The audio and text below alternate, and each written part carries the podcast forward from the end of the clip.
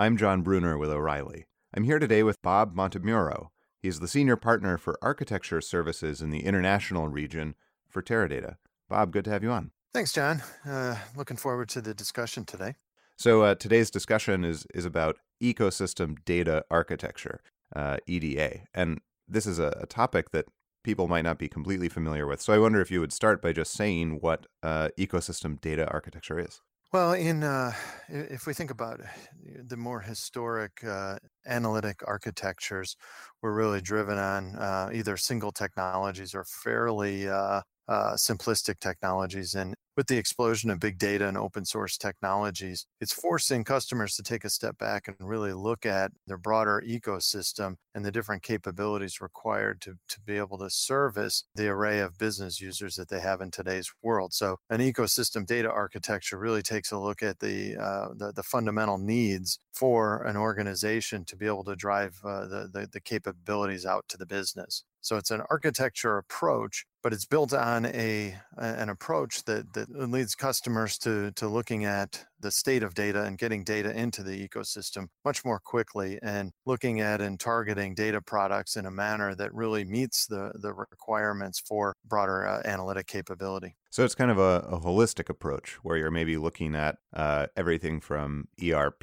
to CRM and operational data, stuff like that, and, and kind of trying to understand it in its totality? Yeah, and also harmonizing that data with new and interesting data types such as uh, you know IoT sensor data. Mm-hmm. The interesting part for the for looking at these new kinds of data is being able to get it into an ecosystem that will allow uh, an array of users to start to look at data and apply context to data based on some of their uh, existing data uh, environments. And and the importance of this is that you you think about the the foundation of how you want to get the data into the environment in the first place, and then enable access to the data because integration points are still relevant and still important, but not as pre-orchestrated uh, as, as it was in the past. So uh, let's say you're, uh, you know, you're a big organization, a big company that's been following the mantra for the last five or ten years, and you've been collecting a lot of data. You've been trying to move into a data-driven culture. You haven't given a lot of thought to your ecosystem data architecture. What does it take uh, to get there? What does it take to implement, you know, a well-architected, well-planned, well-executed uh, EDA?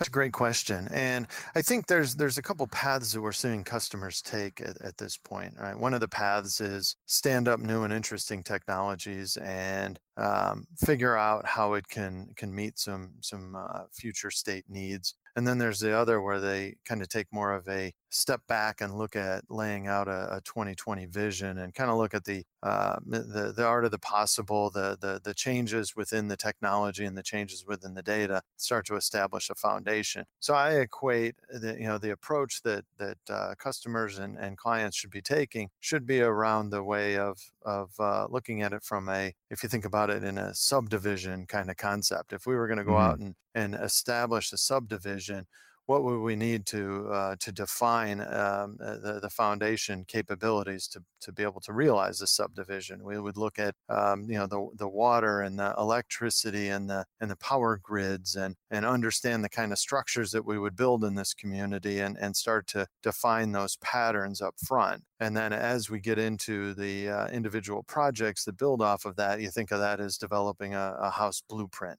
mm-hmm. right? So every solution then has a blueprint off of that. So it's really looking at and, and defining the capabilities and looking at some of the specific use cases that you want to you want to target, and then laying out a, an architecture, starting at conceptual and working your way through logical to physical. So, who, who are the stakeholders usually that you're thinking about when you launch into a process like that? Is it the CTO or the line of business managers, uh, the IT department?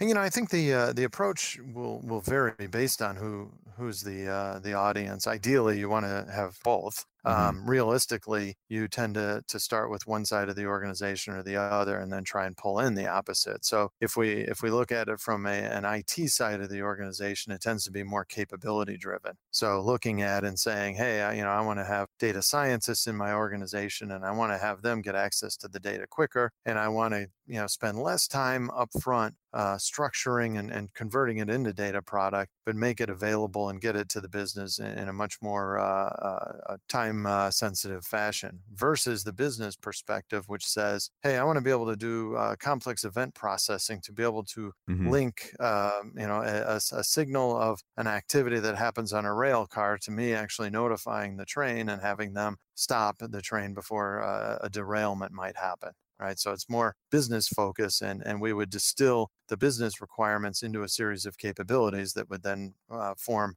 the uh, foundational uh, requirement for the architecture. Does that make sense? Yeah, absolutely. Um, who usually takes on the role of the ecosystem architect? Within an organization, it would uh, we, we actually have ecosystem architects that have a um, you know, if you think about from a skill set perspective, they tend to be more um, technology generalists right? But mm-hmm. they have a breadth of knowledge and, and, an understanding of technology integration and understanding of how to drive a vision from conceptual to logical. So, you know, the skill sets are evolving and, and we're finding that we're having to really start to uh, distinguish um, you know an architect an ecosystem architect or you know truthfully an enterprise architect skill set from a uh, solution or project level architect right so if we mm-hmm. go back to that housing subdivision uh, uh, analogy, it uh, it speaks to the idea that the uh, subdivision architect is the ecosystem or the enterprise architect, and that project level or solution architect is the guy that defines the blueprints.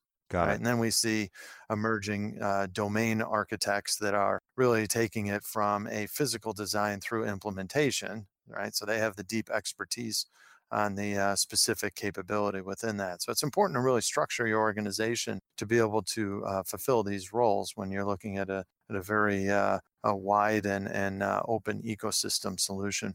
So let's go into a little bit of the technology here and talk about some of the choices that uh, organizations have to make as they think about their uh, ecosystem data architecture.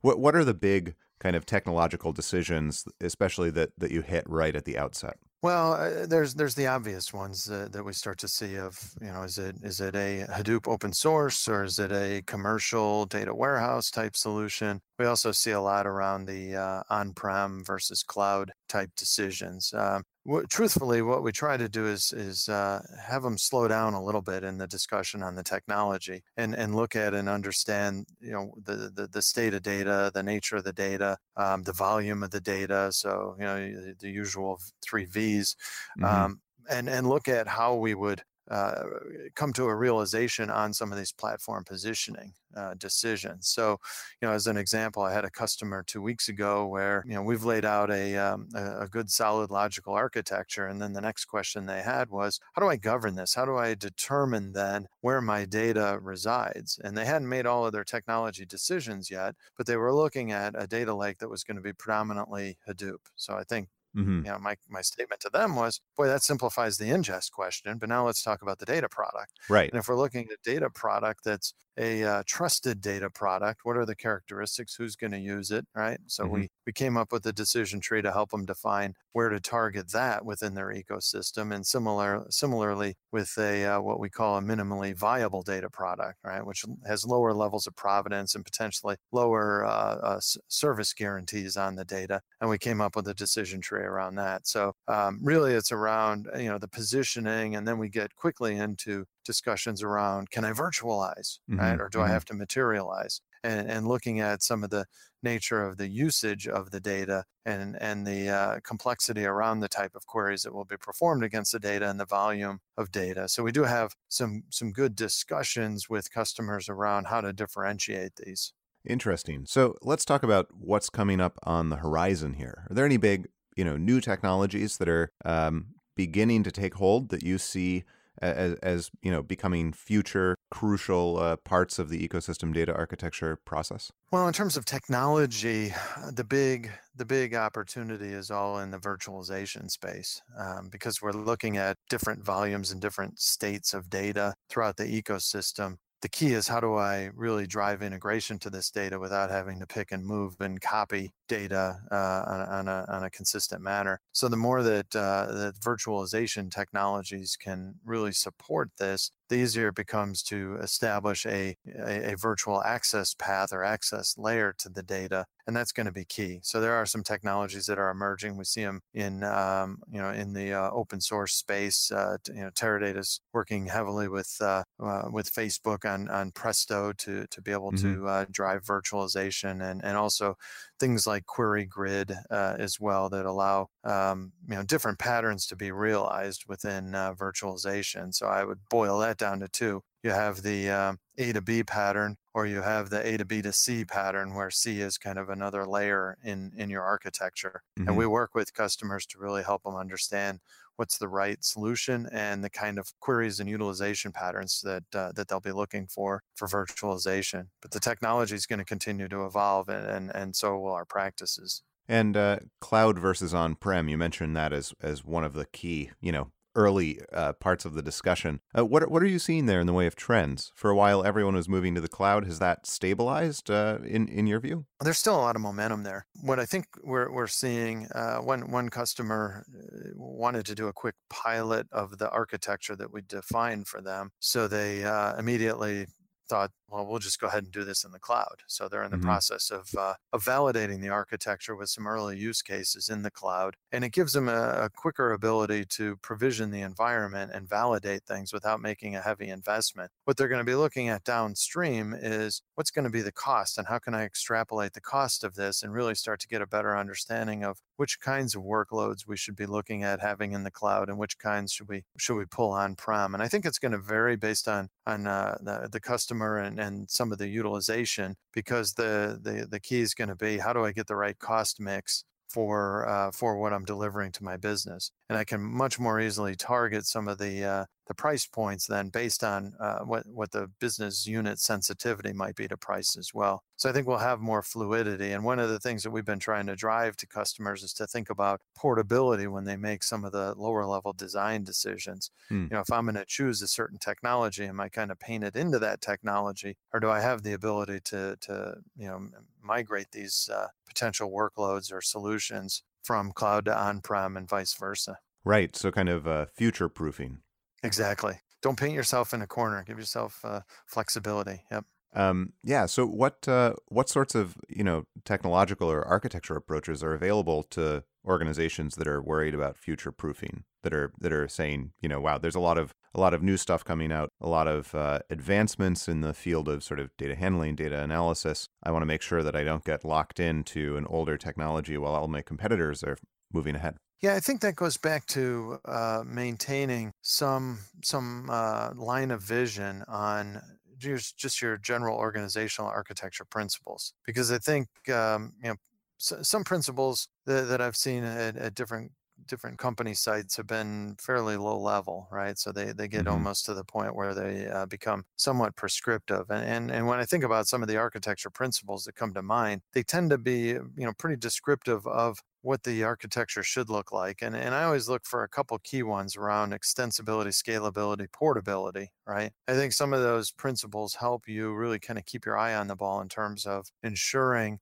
that you, you maintain flexibility uh, both to, to scale up and scale down and flexibility to to be able to adapt to new technologies quickly because i think the key litmus test for an architecture is is not that it's it meets today's requirements but that it can extend to meet uh, tomorrow's requirements as well. Excellent. All right, so I, would love to hear a, a, sort of a plug from you. I think a lot of people will be curious uh, about how Teradata is different from other vendors in this uh, ecosystem data architecture space. Yeah, that's a great question. Um, you know, I think when we look at it at a at a uh, macro level, I think our our broader uh, experience in data architecture and data management is really key. And I know a, a lot of a lot of companies think of us uh, probably too often as a uh, as a technology vendor. But you know the reality is when we when we look at it from a from a uh, consulting services perspective, our, our understanding around data management and data processing and governance and stewardship and, and all of the the uh, organizational uh, controls that that you need to establish in, in an architecture to be able to sustain and grow the architecture and serve the needs of the the various uh, user communities is really a strength that Teradata has built over the years. And and extending that